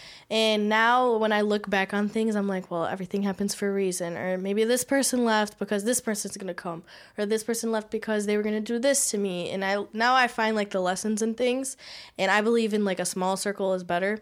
I'd say right now that like I have like maybe 3 or 4 friends. You know, sometimes I don't know how to explain it. Like I still feel lonely. Like my depression and anxiety was bad. It was really bad. And it's still there, but it's not bad as it was. And it definitely has gotten better. Sometimes I will have those days where I just break down and I'm like, what if I didn't get better? Blah, blah, blah. But I'm like, no, I did get better. And I just have to get over it. And it was something I told my therapist the other day too. Like, how I had that episode where I was like, what if I didn't get better? And then she started talking to me about, like, well, look how you handled this situation. Look how you talk to people now. Like, you grew up. And I, am like, man, I really did. Like, the old Bayan would you be crying reminders. about this and that. I think even as adults, sometimes we need reminders of yeah. all the th- good things that are happening in our lives. Because I think we always, it depends on what you put weight on. Everything comes into your life weightless, and you choose to put weight on whatever you want to. So sometimes mm-hmm. I think we put a lot of weight on the burdens or the hardships we're facing, and we allow our blessings to just like disappear into thin air because we never even appreciated them when they were here, or even yeah. the choices that you made or the way you've grown. You don't put a lot of weight onto that. You just like let it just disappear and dissipate. But you forget, but you start reminding yourself of all the hardships you're facing, yeah. and that's something that just constantly plays over and over in your mind. So it's you're giving the power to your hardships, and you have to start transitioning this power and just kind of like shifting it over to the good things that are happening. And the thing with anxiety is you feel like you can't control it. Like little things give me anxiety. At school, I, I'd say I have anxiety every day. And there were times like in that time I told you about from August to October, I get I get anxiety attacks at school, which was something that didn't happen to me before, and that's why I didn't want to go to school anymore because that feeling would just get worse at school. And I'd go to my counselor and I'd cry to him and everything, and I knew like my counselor was confidential too, but so when I was in that room once with my therapist or my counselor, that's when everything would come out, and I was just like I don't know how to explain it, like I felt like finally I had that person who would listen. But like I know my mom would listen, but I just didn't I couldn't she find myself biased. Yeah. You might be biased and when you're opening up and you're pouring all these emotions, you're pouring into somebody that isn't gonna, gonna that you're not taking yeah that's not judging you mm-hmm. and you're not taking them home with you so you're not reminded of the things that you just opened up with because yeah. imagine you opening up to your mom your mom is somebody you're facing every single day it's hard to be like oh, I, I, I, at that moment if felt I wanted to open up to my mom but now I wish I kind of didn't not that you know no, it's, there's just mm-hmm. that barrier sometimes with parents but now you have this stranger who you only and I don't want to say she's a stranger anymore she's your therapist it's is it a she or is it a he um my counselor is a he and my therapist is a she yeah. like she's like I don't know now when I go, it's just different because I feel like we've gotten so close. She's a I love her. Now. She's gonna listen to this because I told okay, her about that's it. So nice. that's so nice because I want to promote mental health in that aspect where it's it's a positive healing experience. It doesn't mean your kid is any less than than any other mm-hmm. kid out there and you can help them. You can either continue this cycle of trauma for your kid or you can help them heal because there is a way to heal because look at you Summer where you are right now where you're able to control certain things in your life. Is everything perfect? No, it will never be perfect. No, no there's n- never a it world where there there is no perfect world, you know, and anyone who says they live in a perfect world, well, then they're just definitely blind. Bayan did start with her her counselor, and you know, I can't express how important it is that you know our mental state and our kids' mental state needs to be healthy. And if you know there are parents that are not comfortable taking their kids to therapists, which I again there is absolutely nothing wrong with it, and if there are kids that are list that do listen to this and they do have you know the um, access to a counselor, start there. Start there, say what you have to say, speak to them, see how you feel. And you feel good about that, that guidance counselor can help you and walk you through it. That's a good point. And also colleges like that, yeah. offer a lot of free therapy and they have they therapists on, on campus. They so there's do. always there's always resources. You have to just look for them. They have school counselors, uh, college campuses. Like you just have to look for them. They're there, and also reach out to people. Your parents might not understand it, but I feel they like reach online, out to me. Yes. funny story. I went to my counselor first before my mom knew about anything. Because when I noticed that it was starting to happen at school, I was like, okay, this is a problem. And I went to my counselor and I cried to him, and he was like, does your mom know and stuff? I was like, no, like, please don't call her and stuff like that. But as I progressively keep going to him, I was like, I like this feeling of like finally being able to let out whatever I'm feeling for the day. If I had a minor inconvenience and it irritated me at school, I can't do anything about it. And I didn't want to text my mom again to take me out of school, so I'd go to my counselor, which would start helping me. And once I like would get used to that feeling, I was like, okay. And that's when progressively I'd go and end up telling my mom. And now like I go to therapy every two weeks, and it helps a lot. It, like when I compare the way I was my first session versus now, I'm just like, wow. When she started, you know, on therapy, she told her counselor that she finally told me. He called me, and he said, "You don't understand how important it is. Your daughter is comfortable enough to come to tell you, and for you to take the next step to put her in therapy, to give her the option of getting therapy." And I said, "That's believe me." Talking to someone who's been there and done that. So, you know, and again, I say Alhamdulillah. You know, I don't know if this is the reason why I went through what I went through, so that, you know, in case this does happen, I have a better understanding. I don't know how it would have been if I didn't go through what I went through. That's what I'm saying. When know? it comes to immigrant parents or other parents that didn't don't know the first thing about helping your child or even realizing your child is going through something, it's really really hard. I think this was a very healing and, and such an amazing conversation that we had, and I think it was so. I kept telling you so many times that it was much much needed, honestly, because there's never been a time where we've had like both a mother and daughter duo to talk about mental health because there's mm-hmm. always that barrier where there's parents that are dealing with mental health, but they don't know how to open up to their kids, or there's kids dealing with mental health and they don't know how to open up to their parents. But here we have a mom and a daughter that are dealing with this, and also your husband's part of this journey too. It's not like he's not part of this journey. Yeah. So oh, absolutely. What is like the last last advice that you have for people who are listening, who are struggling, who might be going through this, who need that extra push to just seek the resources that they need or just to know that push yourself to know that there's hope out there to hold on to that last bit of hope that you are needed that you're not somebody that if you were to do something to yourself that nobody would care. Everybody there's you there's somebody out there that does care for you. There is. It's just we really internalize our feelings so much. I just want to say like it doesn't matter if you're my age or if you're older like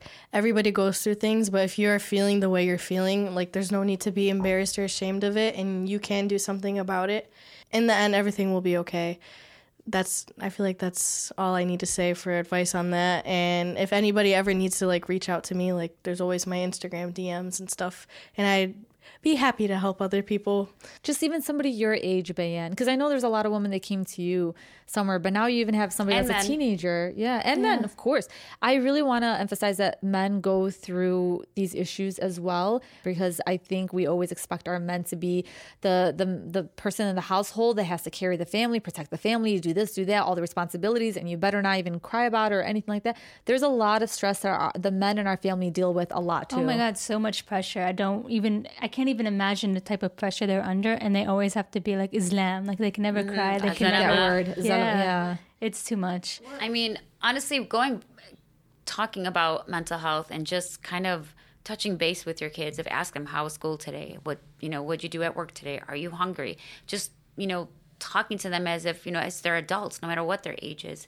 Because you also have to understand if your child is going through something that you're not aware of it could be bullying it could be eating habits it could be self-esteem it could be friendship feeling you know you know rejection not being accepted. Um, like i told you dunya bullying. Bullying is not just a one thing 24-7 now you know where you're going to school you're being bullied but now you have to go home and see it on social media. So it's not where we were like you went to school you got bullied it was a done deal you went home. So normalizing the conversation like you said um, is super important and just making sure in our community we have to we have to come together and realize that this is not a shameful thing. Even at MAS-ICNA they told me that um, a sheikh was discussing mental illness and how it's important to seek help and how important it is you know to get the counselor and to get in mental health is is a huge thing and that if they needed help that he would provide them with the resources. Wow that's awesome. I did go to MAS-ICNA and there was one MAS-ICNA it wasn't last year it was the year before that. I believe last year they well the, the, even the year before that it was really they really emphasized mental health. It, they really yeah. emphasized it and they humanized our prophet and and everything like that. So i think that's I, our community is moving towards that direction. It's just taking a little so. bit more time. On a smaller scale do we still do the gossiping, the talking, all that? Yes, we do. Absolutely. Inshallah, that one day goes away. But I think on a grander scale, we are moving towards that direction. And then what's also cool is that you see young people that are your age Bayan, they're going to college and they want to become therapists, they want to become psychologists, they want to be that counselor that helps kids because I think we are starting to normalize this conversation and we see how much more needed it is. And I think when it comes to therapists and mental health and stuff like that, sometimes we think it's really expensive, but there are ways to seek that guidance for free. Like it is at your there college campus. Even yeah. with our insurance. Our, with insurance, our insurance, yeah. um, I think they provided like five free sessions, and then after that, it was like a um, prorated, prorated uh, price or whatnot. But a lot of insurances um, yeah. do provide. I didn't realize that until recently. Actually, companies yeah. do. I mean, they give you they even they give you a lot of resources. But you know, I did, and now here I am, and I'm sure like, well, why would you put your daughter on that situation? I didn't put my daughter. My daughter made that choice, and I'm proud of her for making that yeah, choice. Yeah, and you should be because a lot of people have gone through what I went through and what I'm still going through, and they're too afraid to speak up. And I've learned through my journey that like those people are not going to matter in the end. Like the only person that's going to change the way you feel is you. And I think like for the people who don't have a voice or too afraid to speak up, I just wanted to be that voice for them. I think that's honestly the best yeah. way to end it. And for that, for every one person that has something negative to say, trust me, there's hundreds of more people that are so appreciative of you both Absolutely. sharing your stories because you know that um, I'm thankful that we are talking about this, but it's also bitter in a way that it's sad that to see that so many people are struggling with depression and anxiety. But inshallah, the more we open up about these conversations, the more these individuals don't feel alone in what they're dealing with, and they know that you are here for them, Summer, as well as you, Bayan. And we'll definitely share your handles if you're comfortable with the, your Instagram handles, just so they can know that there's somebody to reach out to and Absolutely. just to talk. You know what I mean? Just to talk because you don't know that one person that's almost just one step away from just completely ending their and life. And that. I think that's really that sad. and Summer, thing. you've talked to people like that, and we've had somebody in our yeah. DMs too, which I'm actually still talking to, and it's it's it's just nice to be able to just not to be that savior or anything like that, no. but just to know that you're that person that's going to listen to them and let them know that they're still worthy of living because yeah. everybody is. So I really want to thank you guys. Wallah, this this thank conversation was so you. so needed, and it really just it helps. It really it helps really everybody. Does, yeah. Regardless if you're going through something or not, there's somebody in your life or somebody even in your own house that's going through something. So at least now you can see the signs of what it is. Absolutely. Thank and you, girls. It takes one little thing just exactly. to help somebody. Thank you so much, Bayan, for thank being such you. a brave girl. Mashallah, you're very wise beyond your years. You put me, 17 year old me, to shame. To be honest, because it's like, yeah, oh my god, Mashallah, the kids these days are just so grown and just you're doing great, and inshallah, you continue to heal and inshallah Allah gives you like the blessings of having your parents in your life because there's such strong pillars. Well, I think we need to really appreciate our parents more than we oh, yeah. give them credit, to be honest. So thank, thank you guys. So thank you.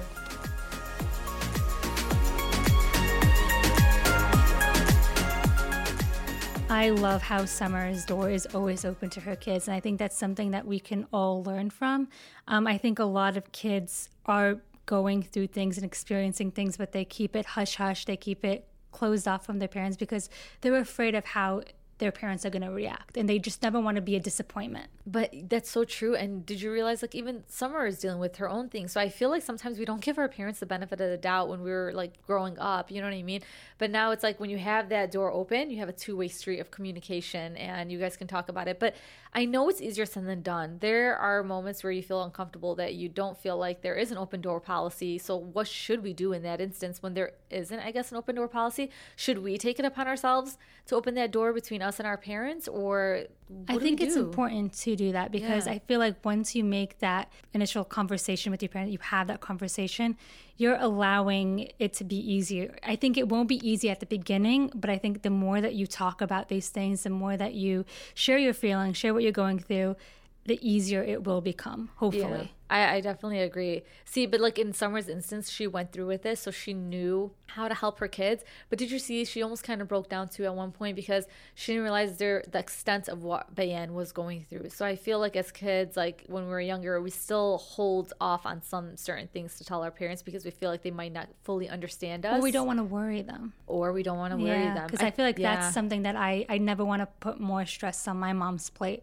but I think I, our moms always know if there's something wrong. You know they what do. I mean? Like my mom, I'll pick up the phone and I'll just by saying hi, just the way that I answer the phone, she'll be like, "What's wrong? Like what's going on? Something's wrong." So I feel like we worry them more by not opening up and just sharing what's going on. I think this episode was incredible because this is the first time we have a mother and daughter yeah. talking about these things. But even just in our community, I know it happens amongst other families, alhamdulillah, but then there's other families on the flip side where this doesn't happen, no. where people live in toxic households and they don't have that, uh, you know, open door policy or just that even a conversation with their parents where they can open up about certain things or just even have a normal conversation with their parents without even opening up. A lot of people do grow up in toxic households. So that's very sad. So I really hope like we can continue these conversations where it, we can normalize having these conversations between our parents and kids and even grandparents whoever you're living with even your guardians you know what i mean? So yeah and just just learn from what message that summer has. It's just you, you want to protect your kids you want to be there for your kids and that also includes their mental health. She also gives her